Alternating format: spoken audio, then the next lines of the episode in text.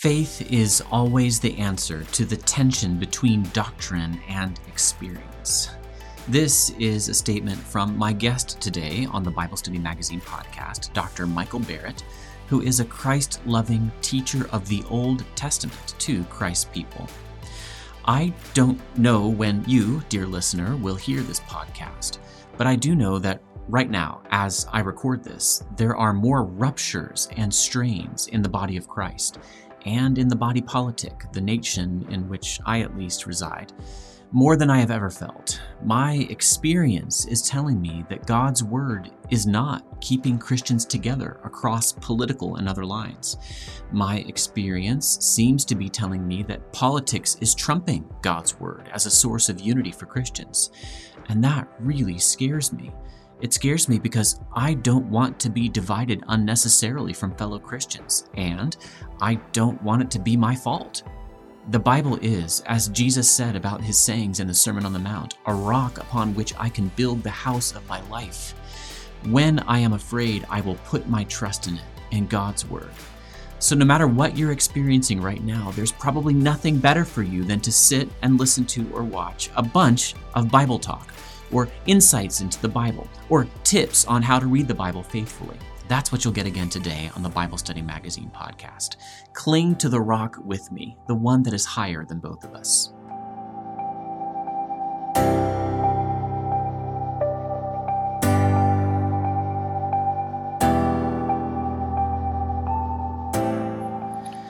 I always say the same words when I start an interview because they are coming right out of my heart. It is a delight and a privilege to have with me today a servant of the church who's worked very hard to serve Christ's body very well. Right before we came on together for this interview, we just prayed, and that was what I prayed that our time in a little interview, a little conversation today would be beneficial for Christ's body. And I learned a long time ago that I don't dare tell all the things that my interview guests have done to serve the body of Christ because there are just too many and I will miss some. So I let them choose what seems most relevant to them. And I'll open then with this question to Dr. Michael Barrett How do you serve the body of Christ? Well, Mark, currently I serve as the academic vice president, academic dean at Puritan Reformed Theological Seminary here in Grand Rapids, Michigan and also am ordained minister in the Heritage Reform congregations. My primary service has been in education really all my life. I taught for many years at Bob Jones University, uh, in the seminary, and also in the undergraduate school, and then became president of Geneva Reform Seminary, which was the little seminary of the Free Presbyterian Church. And for the last 10 years now, I've been serving in this position and am about to make a transition away from the administration, uh, moving away from the deanship, and I have been named as uh, senior uh, research professor uh, of Old Testament that will begin at the end of this school year. But primarily, my ministry has been in the academics, but also serving the church on a associate uh, level for really the whole tenor of my ministry yeah, I, I don't dare ask you perhaps to uh, list out all the books you've written. There are so many. Maybe you yourself will forget one, but I'm going to have to dare. Let's have you tell us what books have you written to serve the body of Christ? Well, my first book was Beginning at Moses, and that was really the culmination of what my philosophy of writing has always been. I know there's many that feel that they must be writing from the very beginning of their ministry. Uh, my philosophy was I always want to have some experience in the classroom uh, before I start writing. So my first book came out when I was 49 years old. Uh, that was Beginning at Moses, uh, which really reflects one of the great passions of my heart and my ministry uh, to how to discover Christ in the Old Testament scriptures. Then Complete in Him, which is really a summary of the benefits that we have in the gospel. And I must say the Lord has used that remarkably in uh, helping many people understand uh, the truths of the gospel, particularly leading to the assurance uh, of faith. Uh, then I've written a book on worship, the beauty of holiness. I've written a book on Hosea, the gospel according to Hosea, part of a series. I've written just recently uh, the gospel according to Exodus, which is a biblical theological analysis of Exodus. I did something on Daniel. I've done something on the post exilic prophets next to the last word. And yeah, a lot of articles here and there and uh, contributions. Dr. Beeke and myself have just written a book together on uh, on holiness, a radical and comprehensive call to holiness. I just saw that today for the first time. So I, I trust the Lord will use all those. There's probably some more, but those are what come to my mind uh, offhand. The Lord has enabled me to have a, a, significant writing minister. I'm in the process right now of writing an Old Testament introduction book. Uh, there's not been a conservative one of those written for some years, and so I hope to fill that niche uh, in the next little while. I think you and I both sat under Bob Bell. Is that true? Bob Bell would be my would be my mentor. Yes, uh, I owe, under God, I suppose I owe more to Dr. Bell than any other man on earth. And he may just be the most hilarious uh, seminary professor I ever had. Would you concur with that? but I'm putting you on the spot. hilarious? No, I, I refer to him and I tell him to his face that I think he's quirky.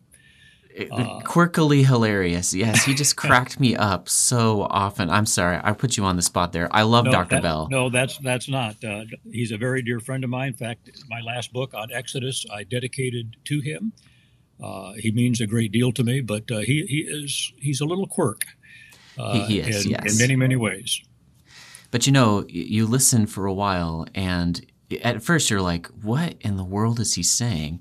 And then after a while, you, it just kind of dawns on you, this is brilliant. I, why didn't I ever hear this before? That happened to me repeatedly with him, including quite recently when he honored me by just coming to a lecture that I gave. And I thought, wow, I get to lecture to Dr. Bell. By the way, he has a great book on Old Testament theology, the theological themes of the Old Testament, I think it's called, that right. we have, have in Logos. And I'm, I'm sure you have that.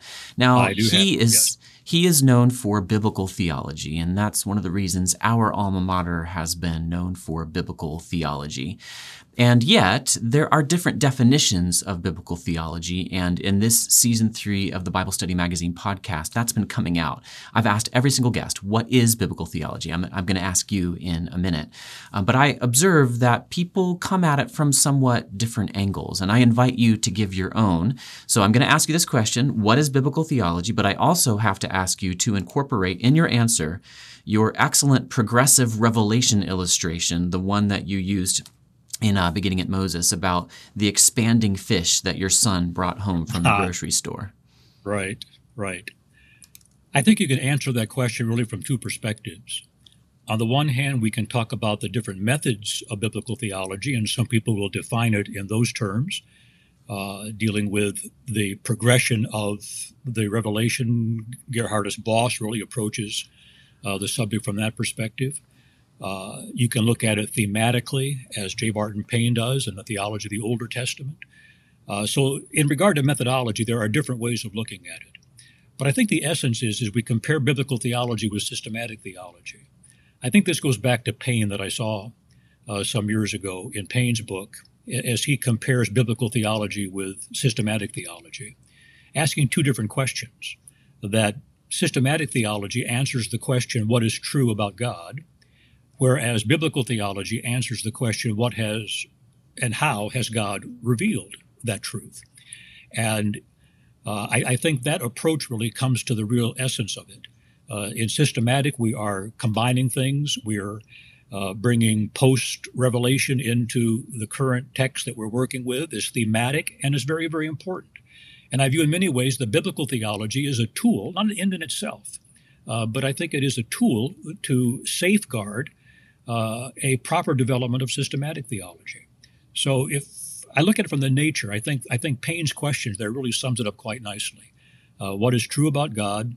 So in systematic theology, we bring in all of the evidence, uh, and in biblical theology, what uh, what has God revealed?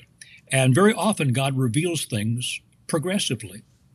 Now, there's many different definitions and understandings of what we mean by progressive revelation. There are some that would regard progressive revelation from uh, from incomplete to complete.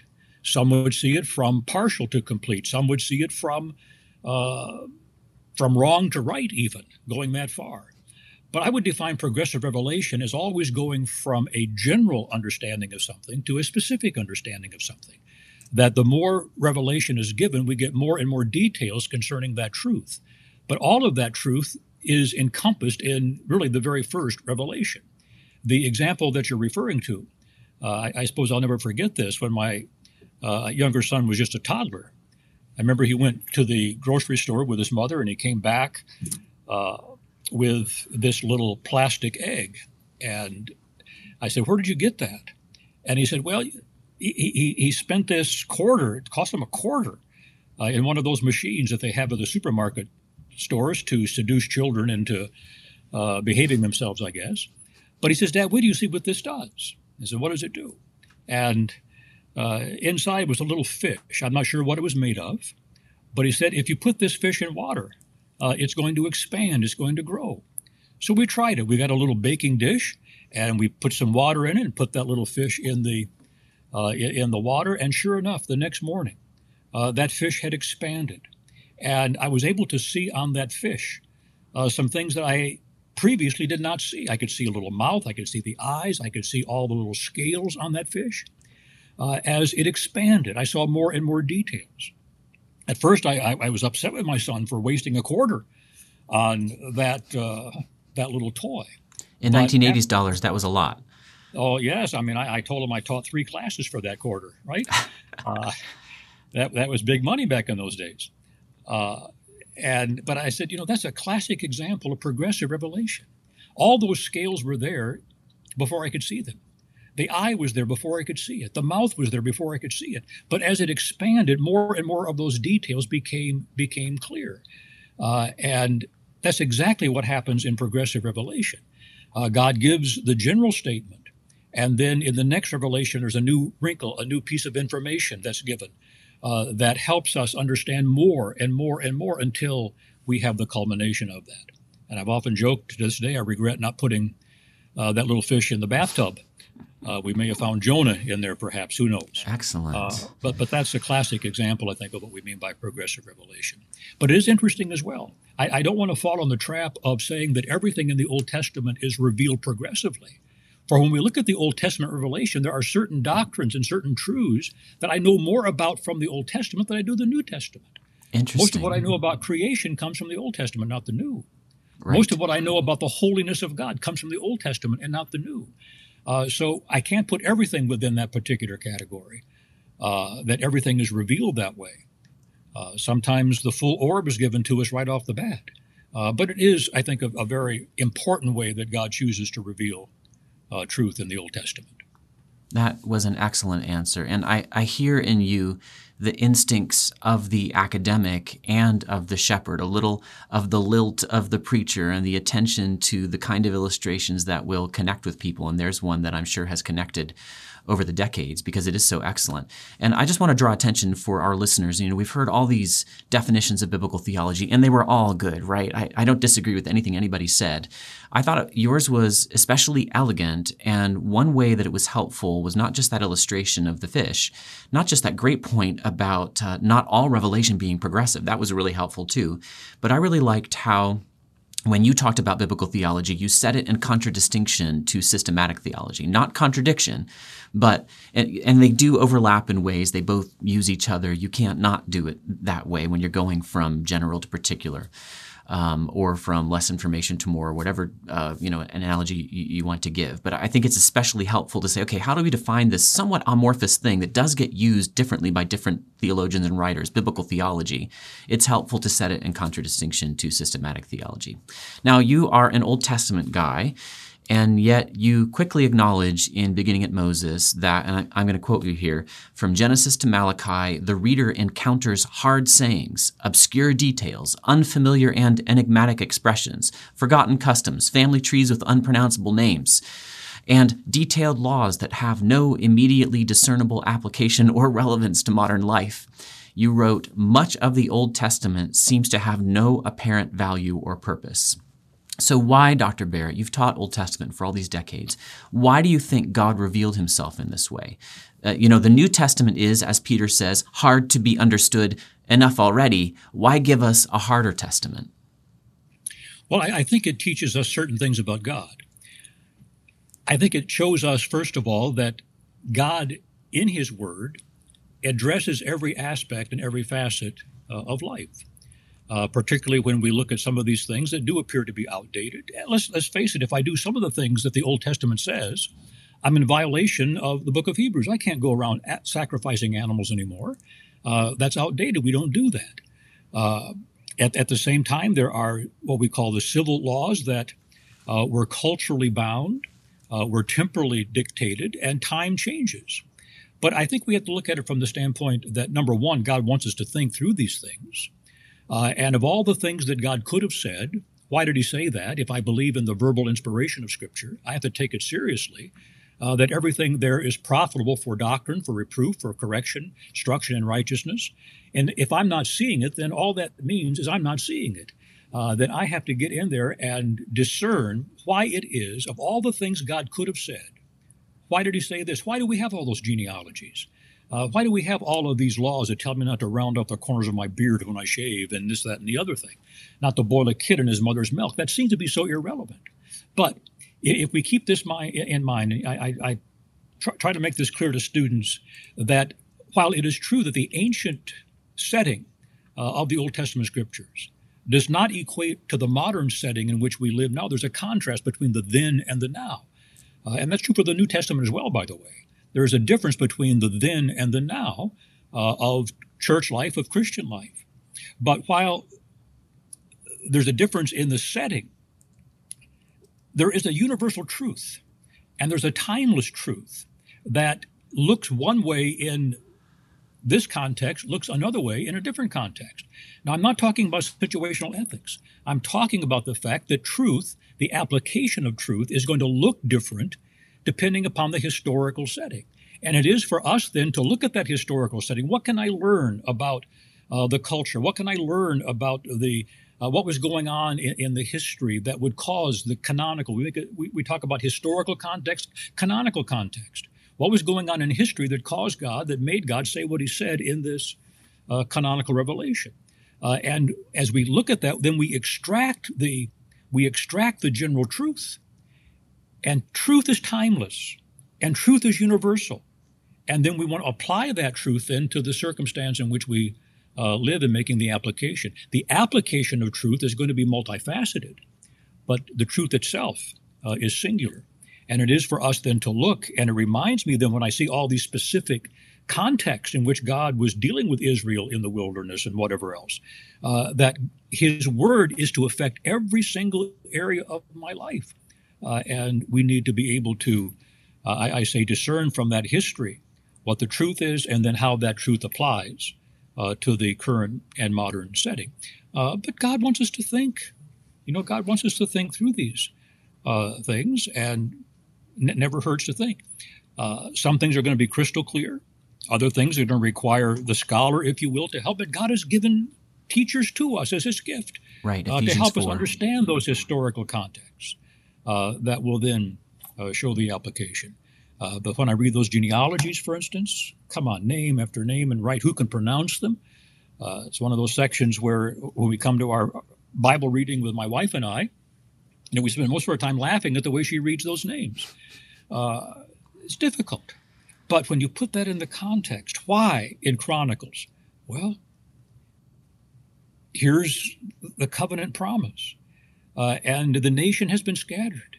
And where's Judah? The promise has to come through Judah. Where's this king? And everything seems to be. But now here's the genealogies bing, bing, bing, bing. God knows exactly where Judah is.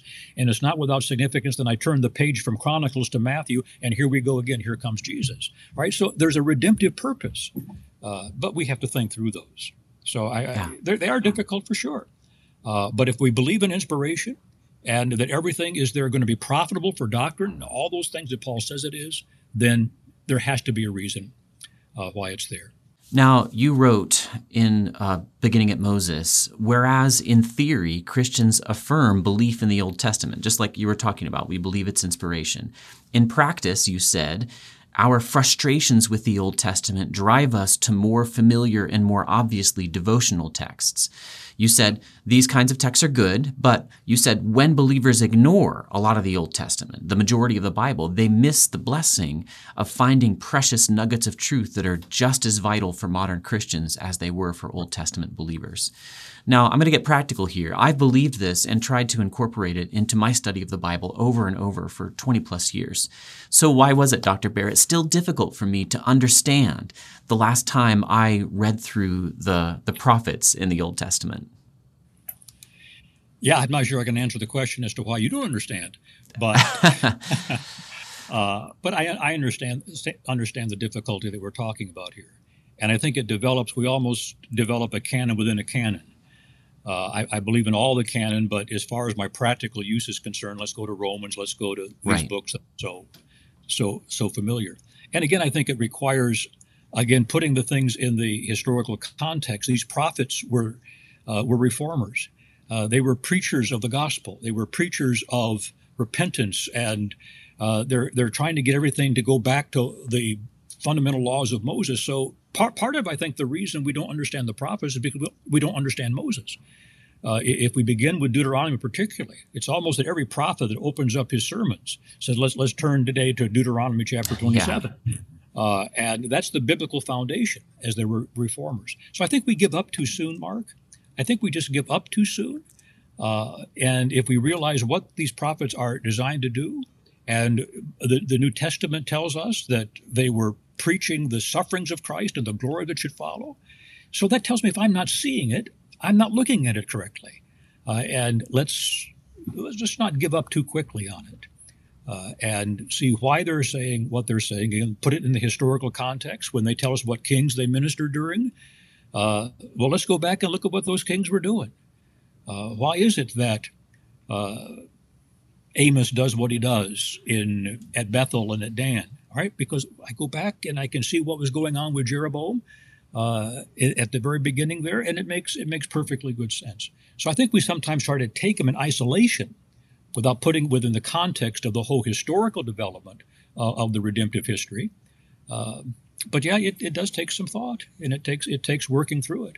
I'm not opposed, right. I say, to looking at at the more familiar text. I, I, I find them to be precious uh, as well, but there, there's a wealth of information. Again, this is if, if of all the things, this I, I find myself being caught by this statement very often when I can't understand what it is. Of all the things God could have said, why did He say that?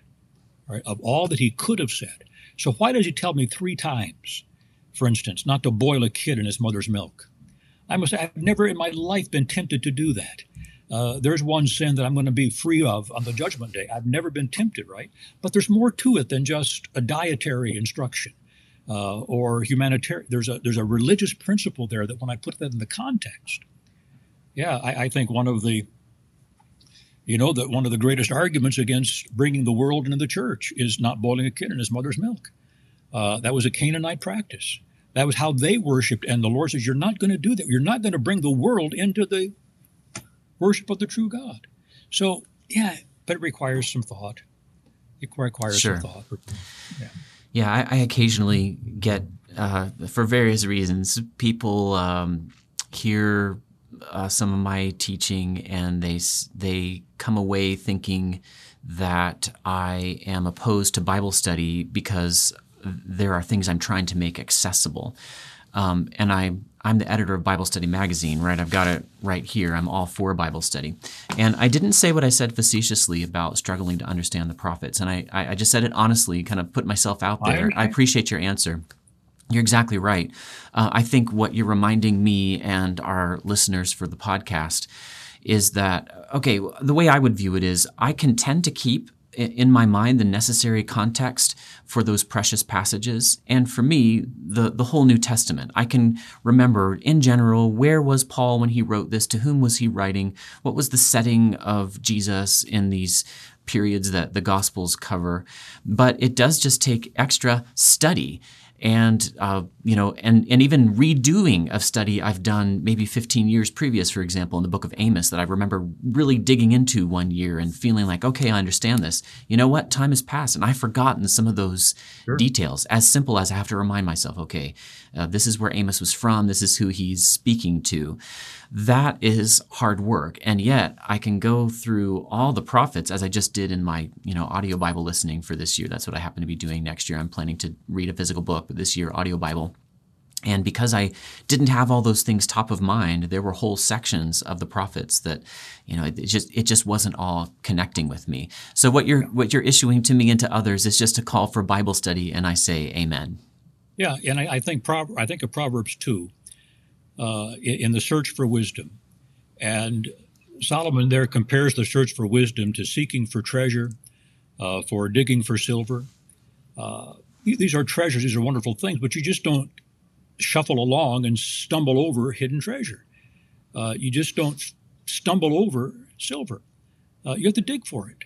Uh, but the reward is going to be the fear of God and the knowledge of God, and that's what it's all about.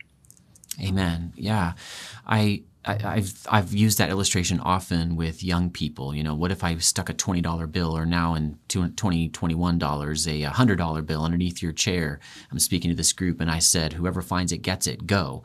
you know, they would just go scrambling. Sure. And I, whenever I give that illustration, I really do think to myself, do I really do that with my own Bible? All too often, I do not.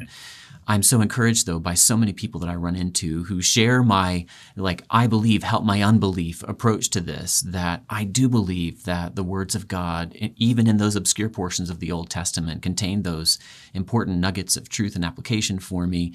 Truth about God truth about myself truth about my neighbor.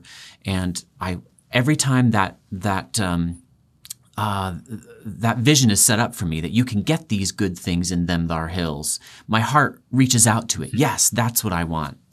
Now, you wrote, and you know, this is sort of old hat for thankfully for a lot of Christians here, but it's still really important to say whether you need to be reminded of this truth or you really don't understand it yet. You wrote, Dr. Barrett, Christ is the key that unlocks the meaning of the entire Bible. He is the central person and the unifying theme. I'm glad to say that's a more commonly understood truth than it was, I think, in my church circles growing up.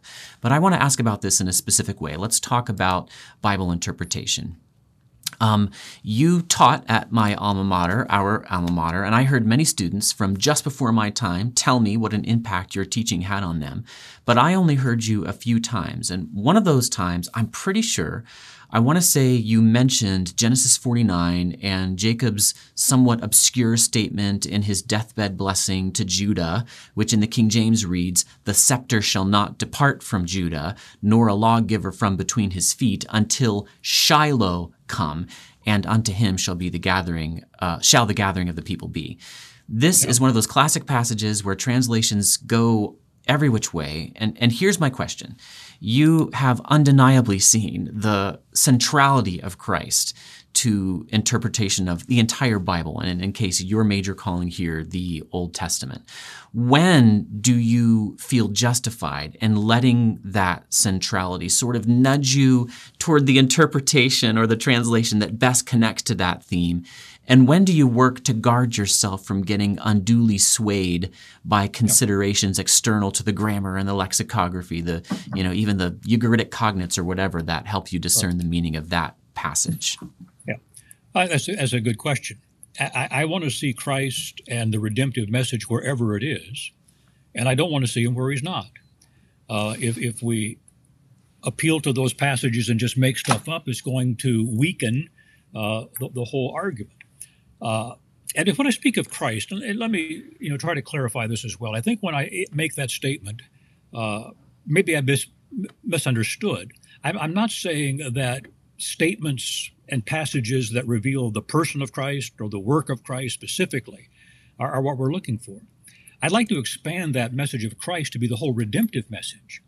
I would argue that the, the, the purpose of Scripture and the theme of Scripture is redemptive, it's reversing the curse. All right? How is the curse of sin going to be reversed? And it's the gospel. Now, the gospel is Christ, but there are other aspects and elements of the gospel that we have to incorporate as well. Uh, so, the need of the gospel, when I find those passages that are dealing with sin and human deficiencies, well, that's the need of the gospel that Christ is the answer for. Uh, we have to, how often have we heard this even in our evangelism uh, lessons. You got to get somebody lost before you can get them saved. Uh, well, God is working that way. So here's the human deficiency that makes the gospel necessary, uh, and here is the here's the solution to that. Uh, the whole redemptive purpose. And when I speak of Christ I, I, as the key, it's the redemptive message in Christ, not just whatever isolated verse I can see has his name or a title or some aspect of his work. But one of the questions that I, I, I pose, and I, put this before students all the time, is I come to a passage, the first question that I ask is how and in what way does this text contribute to the redemptive message of the Bible? How does this contribute? Is it man's need? Is it the redemption? Is it the repentance? Is it faith? Is it whatever? How does this contribute to the redemptive message? As a covenant theologian, I would argue that all history uh, is redemptive in its focus, that from the fall of man until the consummation of the age, that God has a purpose and God has a plan to reverse that curse. And I, I love Vos. If you've not read Vos's biblical theology, you know that's a must on everyone's reading list. I think uh, the influence that Vos has had is in biblical theology is really quite profound. Uh, but Vos would argue that yes, history is redemptive, and the Scripture is the interpretation of that redemption. So if history is going toward the consummation of the age, where the curse is going to be reversed, and now the scripture is showing me every step of the way how that is going to be accomplished and how it's, yeah, uh, to me, that is what brings my focus upon Christ. He is the gospel, but there are components of the gospel message, right, that are included uh, in that that has to be taken into consideration uh, as well, if, if I'm clear in what I'm saying there. Yeah, that, that's excellent. I, I, I, think how you started is kind of what I was aiming for, and I, you know, I knew you believed this that we want to find Christ where He is, in all His multi, multifaceted glory, and in the more specific passages that really name Him directly, Isaiah 53 being one of them, and in the in the hints where you only get to see a tiny little glimpse. Maybe we, we want to see Him wherever wherever He is, and wherever we don't want is. to. And, and, we don't want to impose on the text him. Where He's not. Right. Yeah and, and the more I know him, the more I know him, the more I can see him. Uh, I, I, don't. I'm, I'm, i like to deer hunt, right? I'm a deer hunter. Uh, I don't have to see the whole deer to know that there's a deer there. Uh, I don't have to. I, have been married now for 50 odd years, uh, and I, I, know my wife, and I can pick her out in a crowd if all of I see is the side of her head. I don't have to see all of her to see her, right? And so the more familiar we are with who Christ is and what he's done and why he has done what he has done, uh, then I think the greater uh, ability we can have uh, to, to find him. Now, if I can just go back to the Shiloh thing, I, I, think that's an unhappy translation. I don't think Shiloh is a proper name there. I would rather translate it than transliterate it as the authorized version uh, does.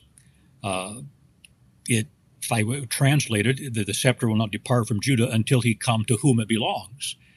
Uh, and you can parallel that with Ezekiel chapter 21, when the diadem is removed, the diadem is removed the di- in the Babylonian situation, and it's going to be restored when it comes to whom it belongs, playing upon Genesis 49. So it's a it ought to be translated at that point rather than transliterated.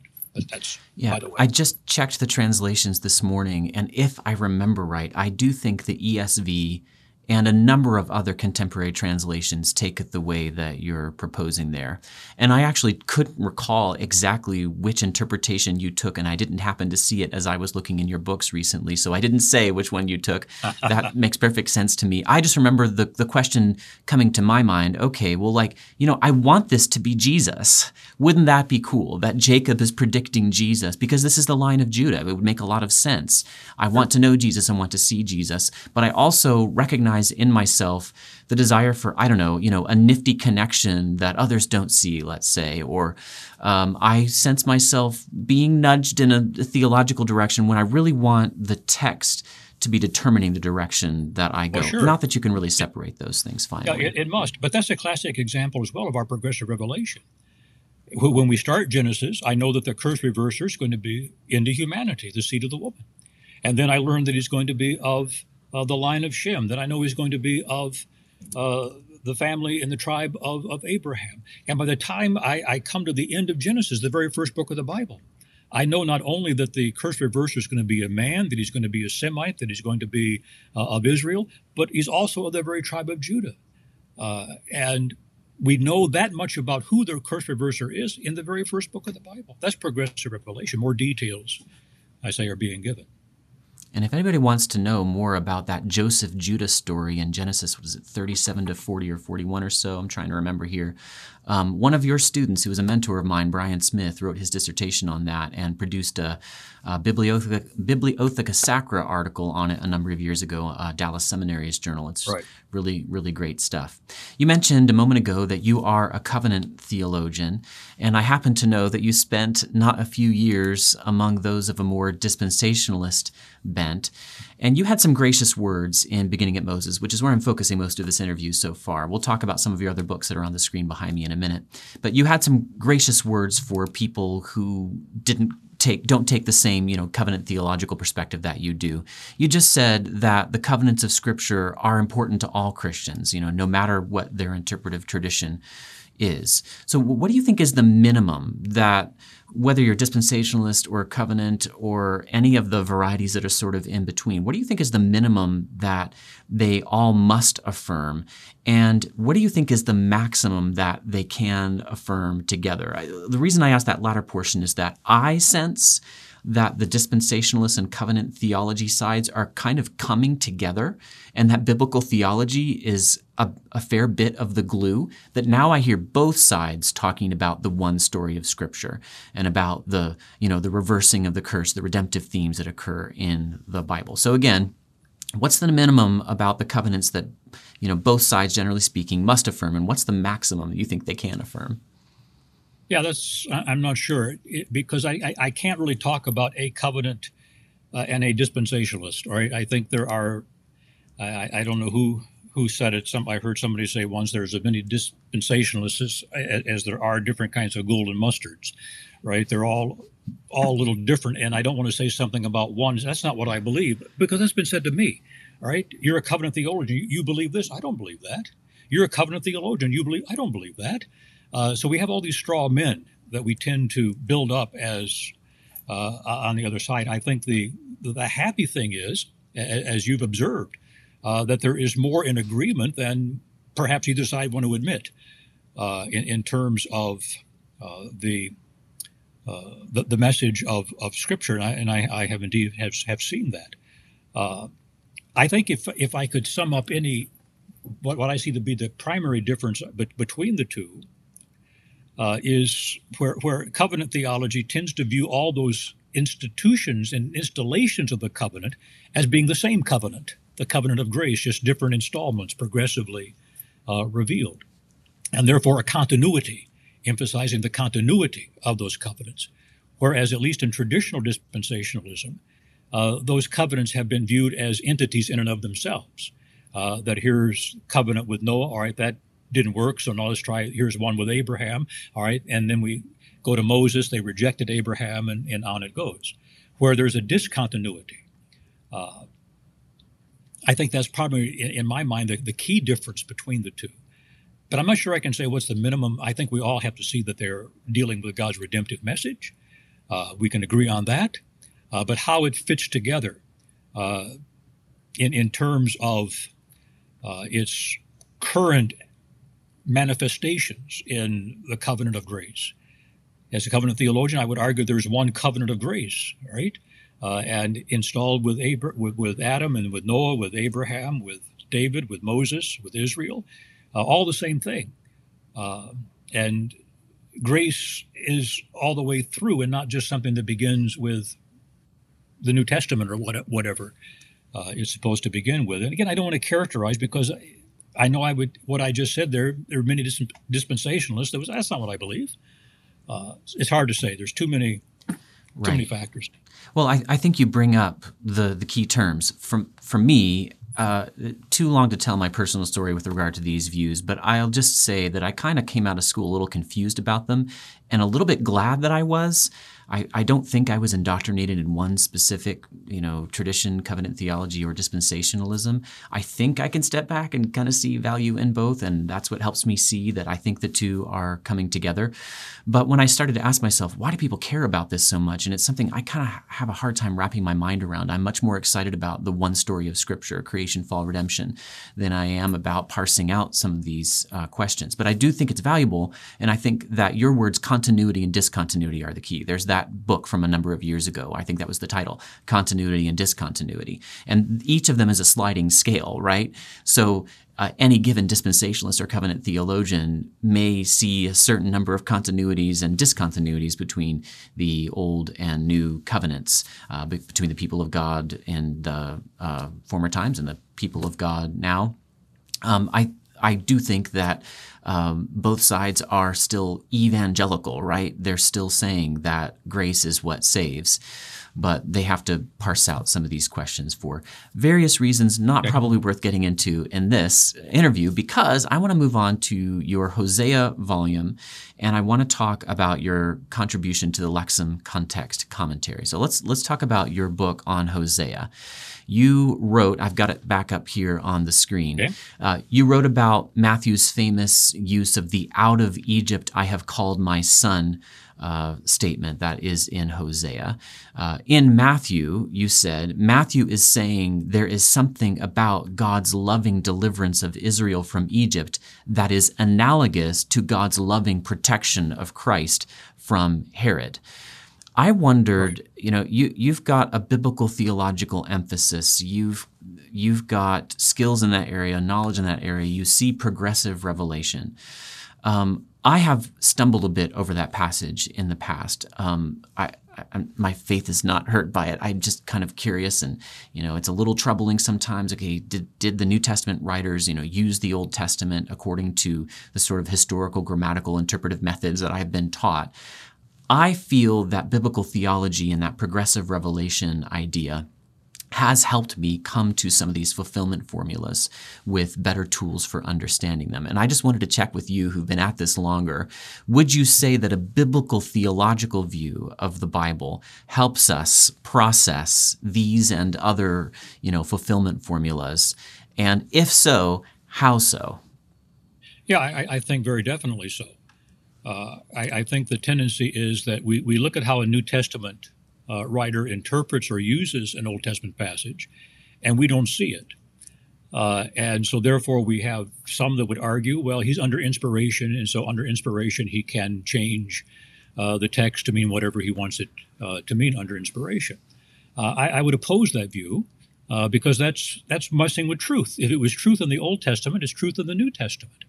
and while to go back to what I said earlier, while the truth itself is universal and timeless, the application of truth uh, is, is, going to be multifaceted.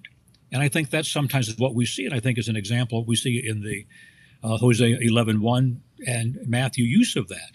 Uh, when you, you look at the biblical theological analysis of Hosea, he's referring there to the Exodus for sure. But as you look at the way he uses Egypt, uh, earlier in the book, it's Assyria. Uh, very specifically, that is designated as Egypt. So Egypt becomes a type, if you will, a representative, if you will, of those forces, of those peoples that are hostile uh, to God and God's purpose, uh, and used figuratively from that standpoint. Uh, and when I look at the way Matthew uses that uh, text, I think he's understanding Hosea expressly. He's understanding how Hosea used how Hosea used uh, that particular reference. And the placement of that t- text in Matthew, uh, according to Matthew's use of it, out of Egypt have I called my son, is not Joseph coming back out of Egypt back to Palestine, but it says leaving Judah to go into Egypt.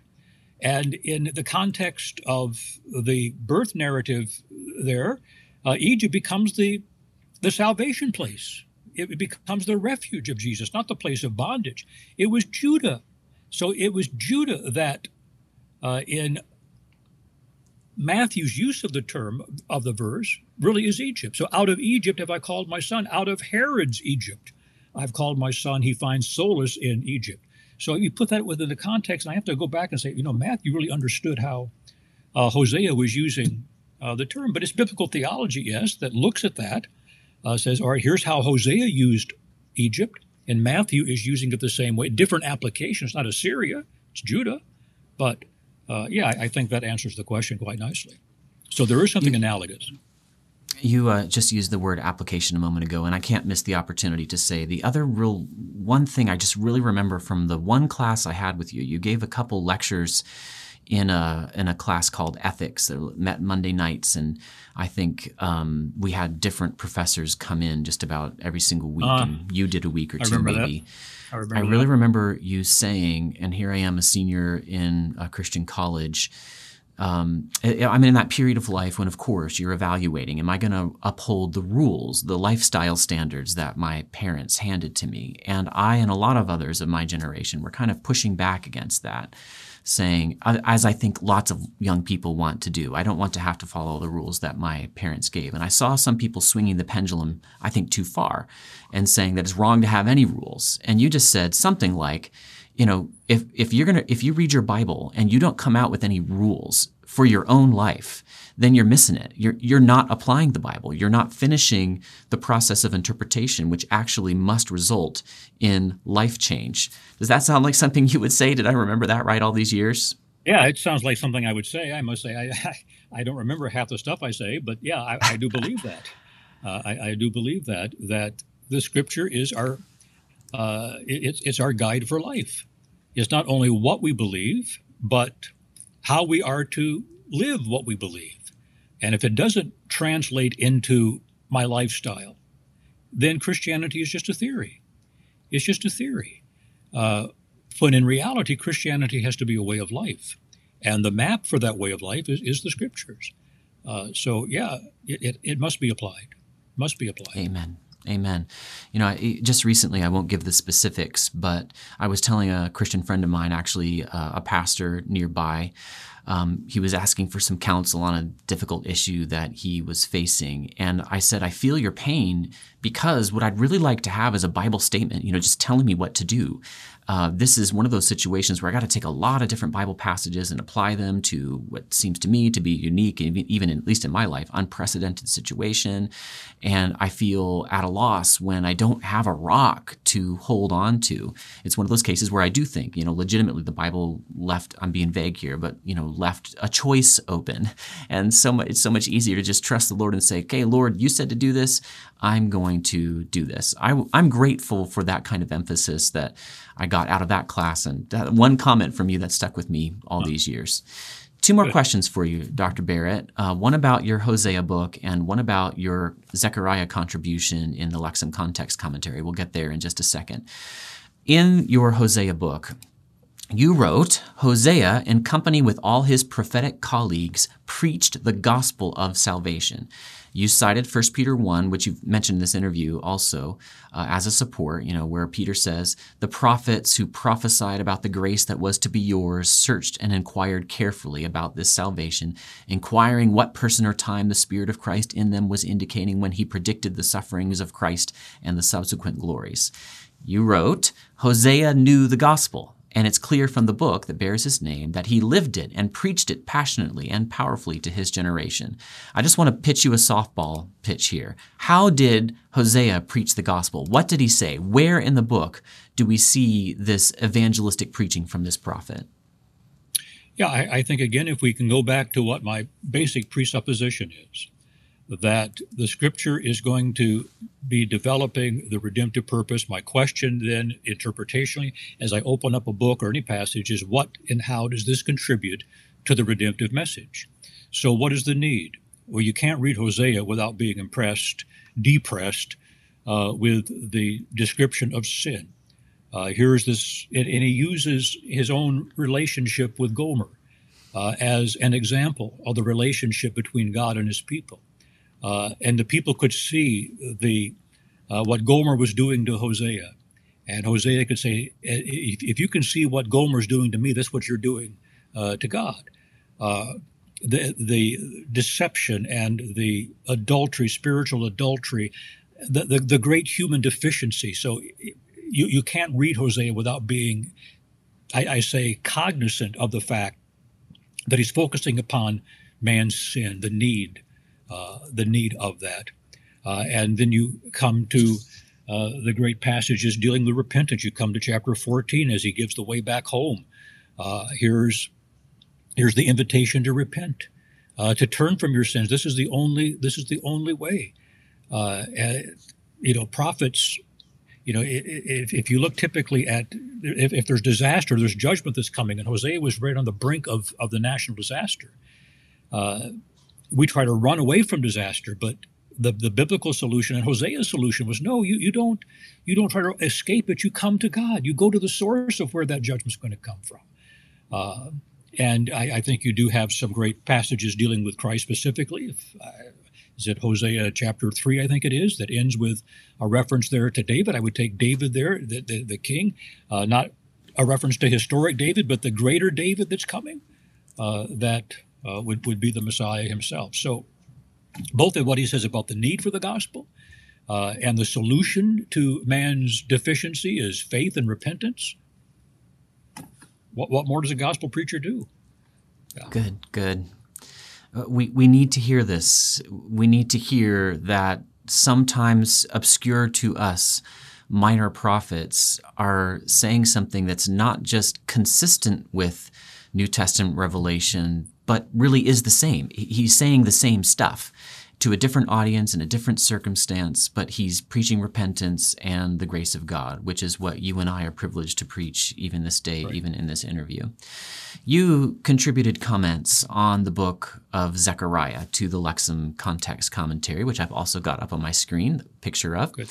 I did a lot of work on that project myself, I think mainly before you came on. I helped my pastor, our mutual friend Tom Parr, get a role as editor on the project when I changed roles to come to Bible Study Magazine.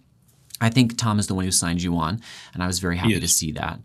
I, I very much think of the Lexham Context Commentary as a worthy and even important and new kind of biblical commentary.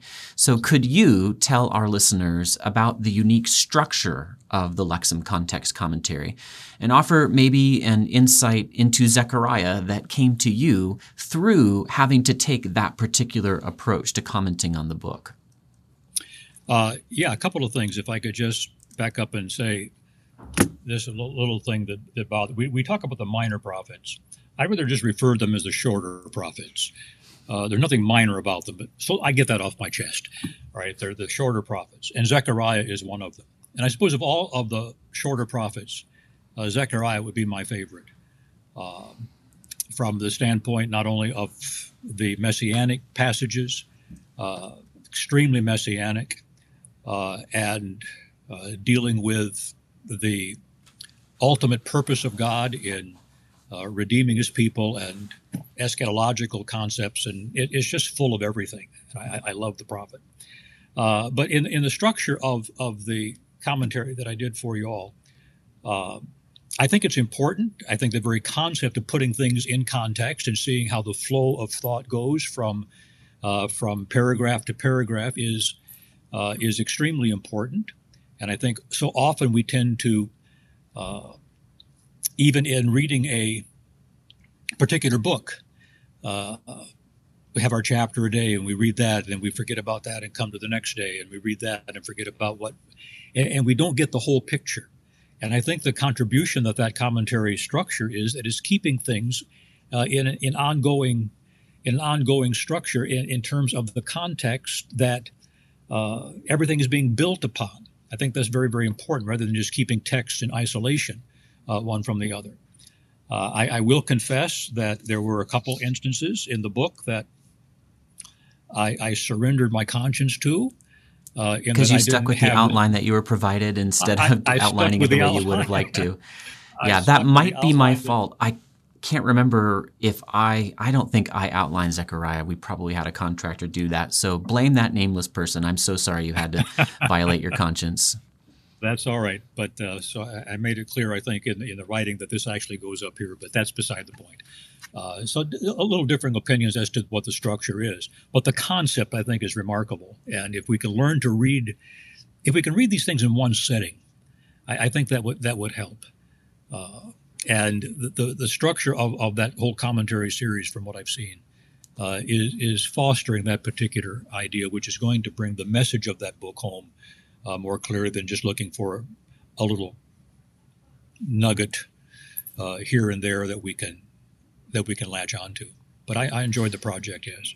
Yeah, good. I'm really glad that you enjoyed it, and I'm glad that uh, I'm sorry again that you had to suffer through that. We had a number of authors who did that, and of course, that's excellent. Like I was so glad to hear from writers who were saying, "Well, I don't agree with this outline." It meant they were paying attention and they cared. Yeah. Sometimes we could adjust, and sometimes we couldn't. A lot of times, a line had to be drawn somewhere at a certain point in the process, and sure. you're just well, I, I, didn't stuck press in, it, but I didn't press it. But yeah, I said a few times, "How how come this is yeah." But that's that's fine. We're all different. The, it means that in this commentary, where you're looking at the big picture, the you know a, a paragraph on the big sections of Zechariah or whatever book it is, and then multiple paragraphs of commentary on the subsections and divisions going on down the outline. Right. Um, you can zoom in to whatever level you want to check on. And and when I was working on this project, I found it to be akin to the Baker exegetical commentary in the New Testament that I've so enjoyed, where there's a little gray box at the beginning of uh, every section that just summarizes that section. And sometimes when I just didn't have time to dive into the exegetical details, what I just right. really needed was a, a gut check like, okay, this is how I'm seeing this pericope in the Gospel of Luke contributing to you know the overall flow of argumentation. I just need to make sure that I'm just going to touch on this in one sentence in my sermon or my article. I want to make sure that the uh, the Darrell Bock in this case, you know, agrees with me or or maybe I need to adjust to him. That's the kind of thing that I'm looking for. Right. Same with the Lexham context commentary. Yeah. I think it's highly valuable and again I'm grateful for your uh, your contribution to it.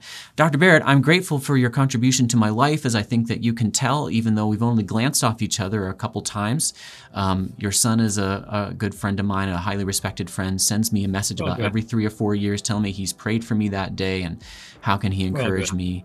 Yeah, and uh, your impact on me through friends, as I've referenced, is, has been uh, really rich. And now I get to actually talk with you, and that itself was rich. Thank you for giving your time to my listeners on the Bible Study Magazine podcast.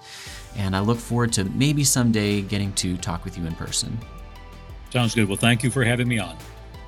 You're so welcome coming all the way from sunny Michigan, but making sure to insert the word y'all into his interview. You've had Dr. Mike Barrett, folks. Thanks again. Very good.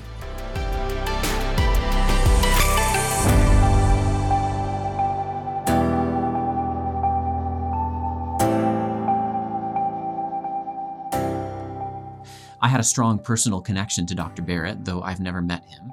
A stronger connection than to most of my guests on the podcast. It was an honor and a delight, I think you could tell, to get to have an hour of his insights into the Old Testament. I, Mark Ward, the editor of Bible Study Magazine, am again excited about the next time I get to those Old Testament prophets in my Bible reading. I've got help too. I've got the Lexham Context Commentary and other work by teachers, such as Dr. Barrett, that Christ has given to his church. May the Lord help you too to study your Bible with the best tools. That's the purpose of Bible Study Magazine, to which you can subscribe at BibleStudyMagazine.com slash subscribe. That's also the purpose of Logos Bible Software. And you can get a great starter pack of Logos tools and books at logos.com slash Bible study. It's been an honor to serve you through another episode of the Bible Study Magazine podcast.